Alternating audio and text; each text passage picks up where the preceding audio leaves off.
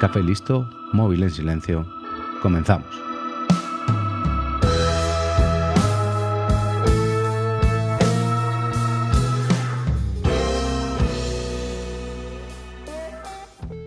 En noviembre de 1939, la Unión Soviética pidió a Finlandia unos territorios cercanos a la frontera por motivos de seguridad, ya que había comenzado la Segunda Guerra Mundial y se sentían un poco intimidados.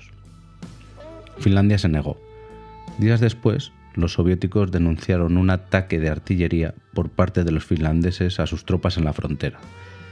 Finlandia negó dicho ataque, además dijeron que en precaución de no realizar ninguna tontería, habían retirado toda su artillería de la frontera. Y, denominaron esto como un ataque de falsa bandera. Pero antes de continuar, quiero ir unos años atrás para hablar de nuestro protagonista de hoy. Simo Haija era un joven agricultor que en sus pocos ratos libres pues aprovechaba para esquiar y cazar.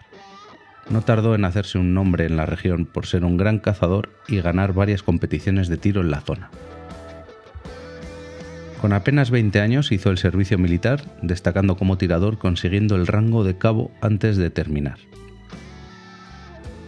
Un instructor suyo contaba una hazaña que describía el nivel de Jaija como, como tirador. Fue capaz de acertar 16 veces en menos de un minuto a un objetivo pequeño situado a 150 metros. Ya de por sí esto es un logro para un tirador, pero hay que tener en cuenta que era un rifle de cerrojo y que hay que cargar manualmente entre disparos.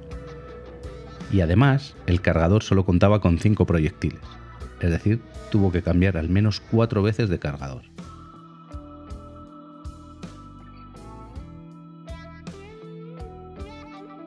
Una vez terminado el servicio militar, Simo volvió a la granja familiar para hacerse cargo de ella junto con su hermano mayor. Ya en diciembre de 1939, con las tropas soviéticas entrando en Finlandia, Simo sintió el deber de defender a su país. Cogió su rifle de caza, una variación del rifle soviético Mosin Nagant, y se fue al frente.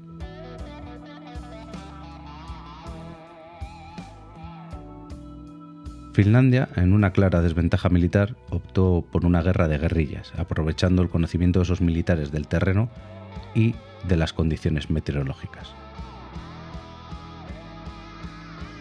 Años antes, Stalin había hecho una purga de casi todos sus mandos militares, por lo que a Finlandia fueron a luchar militares sin experiencia y sin un mando curtido.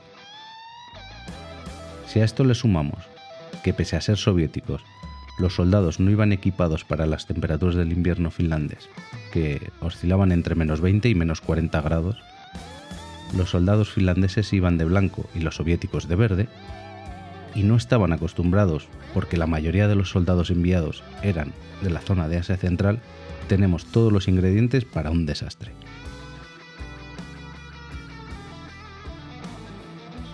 Simo Haija llegó con su fusil y se negó a instalarle una mira telescópica ya que decía que apuntaba mejor con la mira de hierro que viene de serie en, en su rifle y porque los reflejos del sol en el cristal de la mira delataban la posición del francotirador. Haija prefería trabajar en solitario y adoptaba sus tácticas de cazador para sus nuevas presas. Era un hombre de baja estatura, apenas superaba el metro y medio, y prefería disparar desde una posición sentada en vez de, de la estándar que es tumbada en los francotiradores. Debido a su baja estatura se lo podía permitir, además se parapetaba siempre con nieve prensada para que al disparar no salieran nubes de nieve y que delataran su posición. Al estar en estas temperaturas tan bajas, otra cosa que delataba la posición del tirador era el vaho de su respiración, por lo que Simo usaba un truco bastante inteligente. Se metía nieve en la boca evitando así el contraste de temperatura y que saliera ese vaho. También aprovechó su afición por esquiar en su favor en la guerra, Después de disparar a sus objetivos y antes de que otros francotiradores descubrieran su posición, se movía a otro sitio esquiando. Esto le daba más velocidad que a sus enemigos y podía escapar relativamente fácil. Así que tenemos a un hombre solitario, de baja estatura, vestido completamente de blanco, con esquís, un rifle de francotirador sin mira telescópica y un fusil de repetición para apoyarse en las distancias cortas, dispuesto a hacer el mayor daño a las fuerzas invasoras. Necesitó poco tiempo para labrarse un nombre entre sus compañeros, pero también entre los enemigos. Estos le apodaron como la muerte blanca. Simo elegía una posición y se apostaba durante horas hasta que llegaba el enemigo y lo atacaba. Su experiencia como cazador le daba el temple y la paciencia suficiente como para estar quieto en su posición durante horas.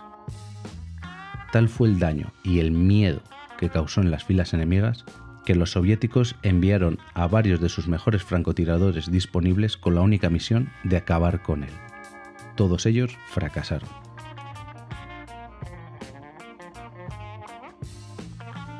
Simo Haija fue fundamental en la batalla de la Colina de la Muerte, donde 32 finlandeses defendían una posición ante 4.000 soviéticos. Repelieron el ataque y solo sufrieron cuatro bajas. A una semana de acabar el conflicto, Haija recibió el impacto de una bala explosiva, se cree que disparada al azar. Este impacto le arrancó parte de la cara y lo dejó en coma hasta el mismo día del final de la guerra. Simo Haija se ganó a pulso el nombre de la Muerte Blanca, ya que al término de esos tres meses de guerra, en su cuenta estaban más de 700 enemigos abatidos. Entre 505 y 542 de esos hombres muertos fueron bajo su rifle de francotirador, el resto con el fusil automático. Cuando le preguntaron ya de anciano cómo se sentía después de haber matado a tanta gente, él solo respondió, hice lo que me ordenaron de la mejor manera que supe. La guerra de invierno duró muy poco, solamente tres meses. En estos meses murieron 25.000 soldados finlandeses y cerca de 300.000 soviéticos. La diferencia entre ambos ejércitos era enorme ya que había una diferencia de 100 a 1 en cuanto a soldados, y Finlandia se defendió lo mejor que pudo y supo con una resistencia histórica de su territorio. Cuando se firmó la paz, Finlandia perdió varios de sus territorios en favor de la Unión Soviética.